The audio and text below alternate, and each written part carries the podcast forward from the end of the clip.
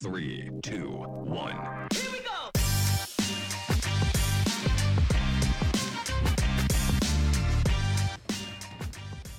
Welcome. This is Mark from the Studio Life. We're on the campus of MBS Media Campus, and we continue to be hanging out, talking studio shit. this is what we this is what we like to do, right? We sit around, we, We talk studio Talk shit. Yeah, that's what they're for. So today we're going to go back and we're going to talk about something that changed my life. I mean, you know, you're you. you're my uh, my you. mentor here, and um, when we first met, I was a lawyer. you were. I was a I was a good for nothing load. I mean, I helped a lot of I helped some artists. Did a few things here and there that I liked and was proud of, but overall, I was a hobbyist. And today on the the Studio Life, we're here with one of the most amazing sports photographers of all time. Forget, I know, yeah, I know, I know. It always sounds weird to say that, but you've got some unique company uh, there, and Yeah. it, it- I wanted to uh, I wanted to talk photography and sports All and, and the all right, business and how yeah. things are evolving. So Yeah. everybody, Peter Read Miller, Peter Read Miller, this is everybody. So Peter, we met at a seminar and you were teaching sports photography. Yes, I was. And you were teaching it to people.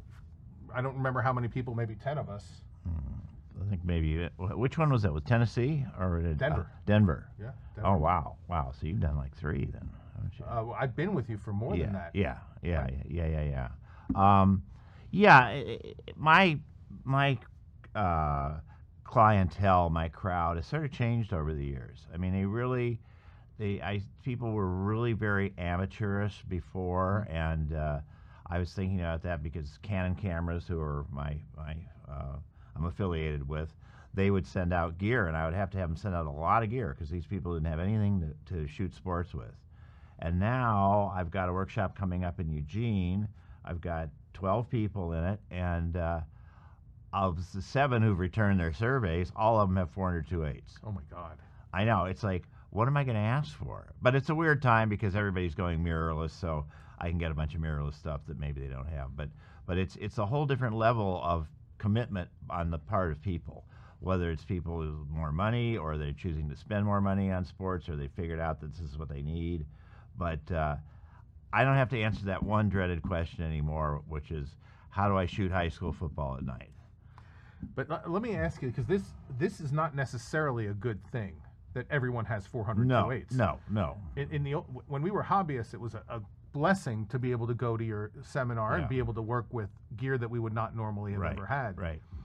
But are these people working with that gear, or are they rich people who bought gear and they're not making a living, or are they out of work photographers? You Like- know, I, I, don't really know. I mean, I haven't done a workshop because of COVID for three years. Uh, previous to that, I the sense was uh, probably about half of them are making some money at photography. Uh, you always get the occasional parent who just wants to shoot their kid.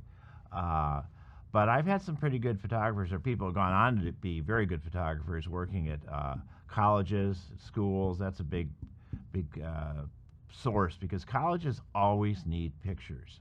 They need pictures for their website. They need pictures. They're, they're, colleges are all in the business of selling themselves. And how do you sell? You sell with pictures. So a lot of people work for colleges. Uh, you know, I've had some people work for agencies, and uh, you know, more and more, it's it, they realize that they're going to have to do something more to to justify this twenty five thousand dollars worth of equipment that they have, than just go out and take pictures of little kids playing football. but are they trying to satisfy that to their spouse? and at some point, it's twenty five thousand dollars worth of gear, and and it doesn't end there because they're paying for seminars. And, yeah, you know. computers. I, you know, I, I, really don't know. I mean, I think to a lot of them, it's just an urge they had. I mean, what I what I get now is I get a lot of people who made their money early, who made their money at at by fifty or by even even younger than that. You know, not super gazillionaires, but people who just gotten comfortable and are willing to don't want to do the job they were doing. And so they they've always wanted to be a photographer or at least try photography. So that's kind of where they they've got the money to get the gear, and then they take classes like mine, and like you know, uh, there's several around. There's a lot. Uh, Scott Kelby puts them on, and and this, and, you know the summit. So they start taking classes to try and kind of uh, bring themselves up to speed. Now, once they're out of this, maybe they have some more skills than they had going Yes. in. Hopefully they do. Yes. But are they then charging for their work, or are they adding to a pool that is causing ultimately problems in the? I mean, we, I mean, this is the the age old question, which is, Yeah, yeah. you know, and we were if we were to sit down and talk to the McNallys of the world, they'd Yeah. say, what's wrong with giving your stuff away for free if you're getting some exposure? Yeah, But it does have an impact on on the business. right. Um, do you feel that th- these people are having a, a, ultimately a positive impact on, on the business? It's not. I'm not trying to load the question. up, Right, and, and no. it's not a gotcha. I think it's kind of half and half. I think some of these people are genuinely uh, working at good jobs and contributing, and then there are the people who just go out and shoot for free, and that's that's as as the equipment has become more attainable because their incomes are up, and uh, the teams, on the other hand, don't want to pay, so they they know there are people out there.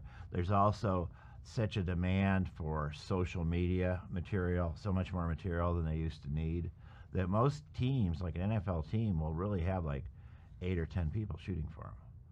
And a lot of them, you look at them and you say, "What are they doing?" but they're doing, you know, some they got they got uh, young people with with iPhones out there shooting stuff, and boom, it's going right up on social media, and Right. and, and it's and you know all people see it's on the phone. They're not really looking for a quality picture. They just want to say, "Oh, this is a picture of the game that's going on right now," you know. So there's that. Uh, but then there are a lot of people who just are willing to to uh, you know even have their regular jobs still, but are willing to go out at night. There's a guy at the Oakland A's. Um, I don't know if he was there the year you were or not, but he was in, in the, be in the third base box, right in the corner, shooting with good lens, Nikon two to four something like that. And somebody asked him what he was doing, and he said, "Well, I shoot for MLB." Yeah, that might have been me that asked him. Yeah, I and- remember and- that and- conversation. And he, and he gets he makes seventy five dollars a night, Seventy-five bucks. and he's got a day job over at that uh, the big nuclear lab, uh, Livermore, Mhm. Livermore Lab, and he pops over at night and on the weekends and makes seventy five bucks and feels like he's doing something. Yeah, he's got to buy his own gear, Yeah, yeah, yeah. and he's um, he's got to pay for his own parking. I think, right? wow. Um, so he's not. It's it is it is probably a net negative. yeah, if you factor in gas, especially these days, Yeah, that's yeah. probably a negative thing. But he's there. He wants to be there. That's that's he's part of the MLB. So Yeah. you know. So let, let me ask you. Um, it, it seems almost, uh, regardless of what level of sports photography you're working on, that there are almost only two models. The, the what people kind of joke about with the spray and pray model, Mhm. and they, a lot of photographers are have been successful at that model. Yeah, yeah, It's uh, it's the model of Max Preps and others right. to an extent where you go out, you get as much as you can, and you hope Yeah. some of it is as good as possible. That Yeah. that there's some demand. And the other one is sort of a retained model. hmm And I- I'm sure you've probably done both. I mean, even at SI, it's sometimes it's a retained model with an assignment, and you pick up some spray and pray stuff here and there, Yeah. and yeah, you never know what you're going to get. But Mm. but wh- what's kind of the story with these two models, and you know how are they affecting the industry? Well, I mean, the industry as it was when we talk about Sports Illustrated, I mean, it kind of doesn't exist anymore. There are no, there are no magazines giving, or very, very few magazines giving very, very few assignments to photographers these days. So pretty much, it, it's some, you know, they're either spraying and praying, or they're spraying with some guidance and and praying. But there's not a lot of money coming out out front for anybody anymore unless they're you know there are very few. There are a couple of USA Today staffers left, and LA Times. The big papers still have staff photographers, but fewer and fewer. Yeah. But those staff photographers, because they're staff photographers, there are new licensing issues. Those staff photographers are now work Well, for hires. Correct? They were for hire. Yeah, yeah. That's an ad. At Sports Illustrated, I was a, uh contributor, a contractor for 20 years, and then uh, in '97 or '98, I went on staff, and so from that point on. I really didn't, you know, I didn't own my stuff, although they were kind enough to actually give us a percentage of the resale. But those were the days when people were nice, you know. Yeah. I mean, now the reason why that kid's out there for seventy-five bucks is so that they could get those pictures yeah, for free. Yeah, yeah. I mean, basically, it's the cheapest license uh, that money can buy. Right. Well, well, we work. I mean, currently I work for AP Images. I'm a contributor, meaning that I'm all. It's all on my own nickel. If I want to travel, my gear, everything, and I can put up 350 images from each game. Okay. And basically, that's what I do. And the thing about the AP is they have the commercial license for the NFL. So if you're an advertiser, a Sony or a Chevrolet or whomever, and you want to buy a picture, you have to go through them. And even if you don't buy a picture from them, you have to go through them, and they get a, they get a cut. So the idea is that these pictures sell for a lot more than editorial rates, and once in a while they do. But there's a lot of uh, of skullduggery that goes on in in there trying to. They have added work for hire people doing the same thing we do. Um, they'd really like us to go away, but Yeah. you know. So uh, let me um, let me ask about sort of preparation. Is I, I, you know I've obviously seen your work forever. Um, some of the shots that you've done, I mean, they're remarkable, and they clearly take quite a bit of preparation. Are you seeing? I mean, tell me about maybe something that is you know some of the one of the hardest pictures you've ever taken, and the follow up question, which I'm just going to throw out there, is could you have done that again? Would you have been able to do that again in today's world? Uh, well, first of all, I got to tell you that this is a comment that I've heard for years from my my mentor and former boss, Steve Fine. He says photographers always like the picture that was hardest to take. Mhm. It's not necessarily the best picture, but they like it because it was the hardest to take. Right. So, um, no, I mean, I think in terms of uh, budgets, I mean, you know, I, we did a picture uh, a few years, well, 2012, because it was right before the London Olympics. It's one of the last years I worked there, of a USC quarterback. Uh, and an, it's an idea. It's been done before. I don't really like it because it's it's pretty cut and dried. But it's through the through the plexiglass, up through the plexiglass. So and he's down over the ball, and it's not trivial to do. Uh, and we spent and we did it right here in LA at, at USC, but I think we spent about five thousand dollars on that one picture. You know, twelve hundred dollars for the Lexan. I had a crew of five. I rented scaffolding, all that stuff. I don't know who would pay five thousand dollars for a picture like that these days. for the setup. Yeah, for the Yeah. setup and for the bodies, for the people. I mean, uh, you know, it was it was hard to convince Canon on that project I did for them recently on the 1200 millimeter lens. Some of the expenses that I incurred and some that I wanted to incur that they didn't want to, like going to Hawaii. they didn't go for that. But uh, but we did spend some money there, which was kind of like the old days, but not. There's not much of that around. You know, there just isn't. So some of the setups, for instance, and we were able to show some pictures up here on the uh, Studio Life board. Mm-hmm. It's a very, very capable piece of cardboard. yeah. Yeah, I like yeah, it's there. just cardboard, and Yeah, yet yeah. it shows Amazing. pictures. Amazing. Um, we, you talked at one point about the uh, the arrow being shot, Mhm. the Be- Beijing, right? Yeah, uh, Barcelona. Barcelona. Okay. I mean, tell me about the preparation for a shot like that. Well, the preparation that was going the two nights before to the uh, rehearsal for it was at the opening ceremony, and and uh, uh, Steve Fine and I went. I didn't really want to go because I'd just flown in, but he said, "Come on, this is you know," and we saw this is how they were going to light the the torch, which is the big moment, the opening moment of the Olympics, with a flaming arrow shot from down in the stadium. So we walked around and kind of figured, here's a place where we could get that shot, get that wide shot. And it was not a photo area, but I was able to put a remote camera up there, just mount on a piece of pipe, and uh, boom, you know, there it goes. That was that was it. So that was that was sort of preparation of one kind. It wasn't a lot of physical building or anything like that, but it was it was mental preparation. And and but you had to calc. Did you do any calculation of the exposure time and figuring out how long the arrow would take, or was it really just set it on five seconds When he when he sh- when he shot it, I pushed the button, and when it landed, when it went through the torch, I took my finger off the button. No- oh, so it was on bulb mode. Yeah, yeah. ah, yeah, there you go. yeah. So, so you were the timer. Yes. Very cool. The, uh, the the photo you took of Gabby Douglas from top down. Tell me about the preparation on a shot like that. Well, that's that's your basic uh, remote in the ceiling, which is uh, different. Every building's different, but basically they all have some kind of catwalks, and you go up there and you have, you know, whatever lens you think is going to work. Usually a 70 to 200 or a 300 or even a four if it's a big tall arena, and um, you hope that you have the good fortune that the catwalk goes right over the thing you want to shoot because a lot of times they don't so you're shooting at an off angle. But here, this is, that was in San Jose, uh, the Olympic trials for uh, Beijing, and the catwalk was dead over it, and it was just right down there. Now, the other thing with gymnastics and figure skating and any of those sort of performance uh, sports is you gotta you, you gotta know the routine. You gotta watch the routine because everything happens so fast that if you're thinking, oh, that looks great, well, that doesn't look great anymore because it's gone.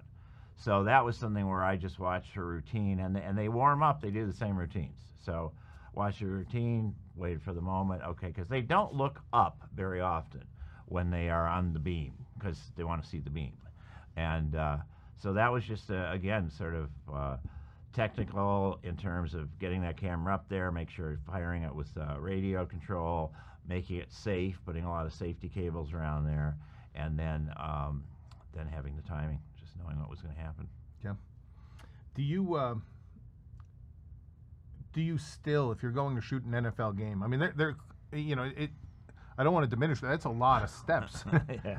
you, there's access. There's all this other stuff that goes into that Yeah. particular particular picture. Do you are you able these days to put in as much preparation in order to try to do to try to get good shots, or are you more of a a, a, a- victim of standing back and saying, "Well, show me what happens"? And Well, I mean, physically, uh, your opportunities are diminished because now, uh, I mean, it's it's a hundred yard field with uh, five yard end zones, so it's a hundred and ten yard field, and fifty yards of each sideline is now bench area. So not only does that leave you not that much of an area to shoot at either end, it also means that for you to go around that bench takes you longer you know, and I, I'm not quite, I don't have the, the burst that I had 20 years ago when I we go around the, the bench at USC and the horse would come, everybody, horse, horse. And, you oh know. my God, yes. Now, and, and especially like SoFi, which I don't know why they made it the way they did, but it's very narrow behind that bench. So once they start rolling that, that crane through, which they have on both sides, you are either ahead of them or you just stand back and let them go. So, so physically, there's a lot more. But I mean, th- there's so much information out about players and teams now that in a sense you can you know you can read about your game you can watch espn you can watch i mean you can watch full games on the nfl channel and so you can amass a lot of information uh, what where what you can do with it is limited by where you can shoot from Got it. Where uh, we, we've talked a, a little bit about the you know the fact that hobbyists now have invested twenty thousand dollars plus in their cameras. Uh, you've got companies out there that are in the business essentially of giving photos away for like seven dollars or eight dollars yeah, a photo. yeah. And I know that I, you know we at, here at this studio will still take on a, a handful of team and individual jobs a year. Mhm. You know the T and I work and where we can bring in some really good money. yeah yeah But what do you think happens in the future? Do you think more of it comes in house to get rid of the licensing fees? Do you think do you think that there's a resurgence of creativity? I mean, Well, I I think hope uh, I think of the Heinz, you know, and part of this goes to the Heinz Kluetmeier shot. Klug, Kluetmeier, yeah Kluetmeier, Heinz Yeah. Kluetmeier. um, where the Phelps shot from under the bottom of the yeah, pool. yeah You know, now they they just realize that's a good shot, so they cut windows, right? I mean, it's well that that's actually uh, that's a, a lying the camera's lying on the bottom of the Right. pool and and what heinz i mean heinz has been shooting swimming forever. And he knows every swimmer and every race. And so the trick is you got to move that camera for different races. And so he had his guy in, in later years uh, you know go in the pool and position it exactly for for the different races. So that was the key to that picture was really the positioning of the camera. That and just you know split second timing um, but they were watching on a they had a live feed up to a, up to a monitor so they could they could actually watch through the camera so the investment in that in that photo alone is no joke. no, no, it's it's it's an expensive house, expensive camera, expensive housing, a lot of wiring, all of which has to be waterproof. And every every year at every big swim meet, somebody's housing leaks. You know, and it's always like, oh, too bad. Um, and then it's that it, you know, really, it's a two man job. Yeah. Do you think the innovativeness like that can continue? I think so. I, I mean, I, one of the things I think is that, you know, uh, I mean, television's kind of taking the lead now. Yep. You know, I mean, I mean, I watch. Uh, I started watching uh, F1 racing, Formula One racing lately, and and um, you know, I used to watch it years ago, and here comes the cars, there goes the cars, whatever. Now there's there's a camera in the car. There's a camera on the driver's helmet. There's this incredible way to see the race that makes it really fascinating. You know, and, and this this is all stuff that you know still cameras could do, but the but the video is such quality that why would you need a still camera in there too? Yeah, that if you can get a video camera there shooting Yeah. progressive frames, you could Yeah. pull a still for a Yeah. mag for, for half of the things. Yeah, yeah. You know. So so in that sense, I think a lot of the create there's still creativity, but a lot of it's being put into into video, into motion shooting rather than still shooting. Yeah. Um, the uh, the photos you've taken for for Sports Illustrated. Do you have a favorite cover?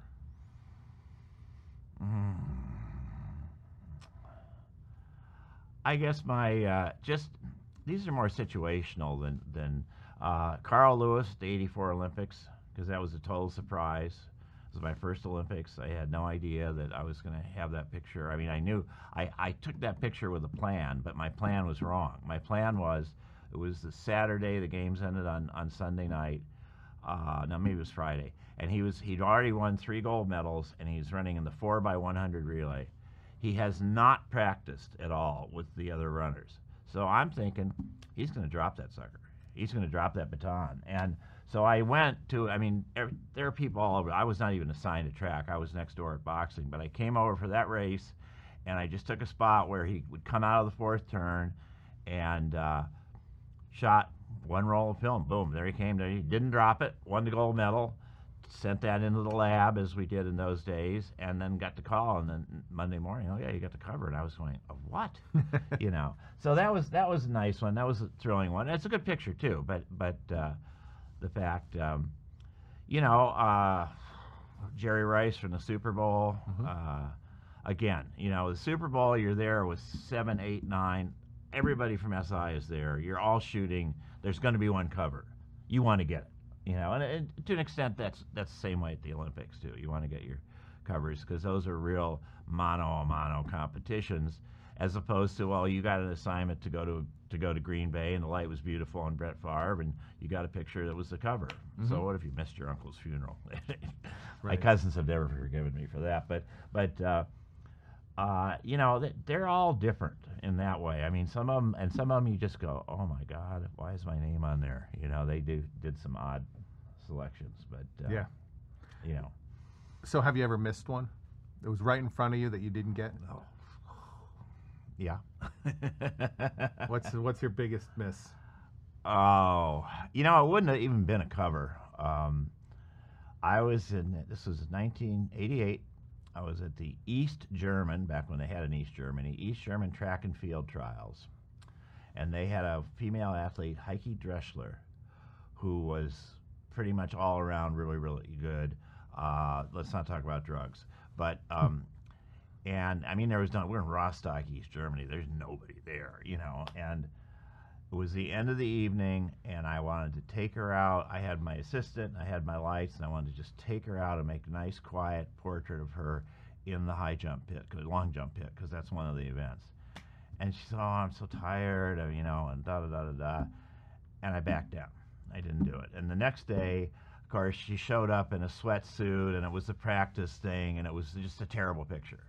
And I don't know what that picture would have been that night, but I think about it almost every day that I didn't do it, that I backed, I backed down, because I probably could have convinced her to do it. I mean, even though they didn't like us over there, they knew who we were, and so you know. So your biggest miss was a portrait. It surprises me given how many misses I've had on the field. Oh, here, I've, I get I was I looking miss in the wrong the direction. all, all the time, you know. But but uh, so much of that is where you were, you know, being in the right spot at the right time. When it when it happens right in front of me, I usually get it, you know, usually. Uh, especially nowadays.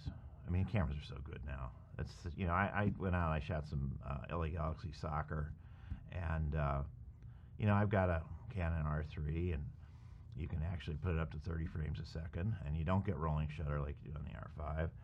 And I'm out there, I shot 10,000 pictures during. I came home and I had them, and there were some great pictures, you know, and everybody, the all headers and feet off the ground, and everything. And then I thought, so what? You know, Uh, everybody, as I looked through other people's stuff, they all had that stuff too. I mean, the cameras are so good now that it almost, to me, it takes away a little bit of the the thrill when you got something really amazing. Everybody's getting amazing pictures. I mean, bless their hearts, but it's hard not to get an amazing picture these days. Well, sounds good. So, what's next for you? You got a couple things coming up. I got some uh, sports sports photography workshops coming. Got one in Eugene in September. That one looks like it's full, but uh, there is a waiting list if anybody drops out. And then we're just about to announce one in Las Vegas uh, with UNLV in uh, early November, November 6th through 11th. So I'll have a UNLV Fresno State game, which is pretty good, pretty good game, Fresno State, and we'll have some basketball, and we'll have some other crazy, some trapeze stuff from Vegas and everything. So that that should be fun. And then I'm just rolling into the next year, probably going to Tempe in the spring. So, nice. yeah. Well, sounds good. Hey, Peter, it's always a pleasure, man. Thank, Thank you you. very much for coming by. Thanks, Mark. Thanks for having me. It's been great talking to you. All right, Studio Life with Peter Read Miller. Check him out, peterreadmiller.com. Lots of info on his workshops. And of course, come chill with us. We're still here talking shit about Yeah, studio crap. talking shit.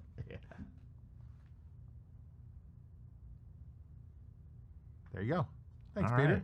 right. Hey, thank you, That Mark. one's so bad. Yeah. Always fun to No talk to. smoothie. Yeah, really. It's that- taken her that like an smoothie hour. Is gonna be, it's gonna be. So melted. Yeah. All right. Well, thank you very much. Sure. Sure. That's- I did it. I made it through all of the interviews. Yeah.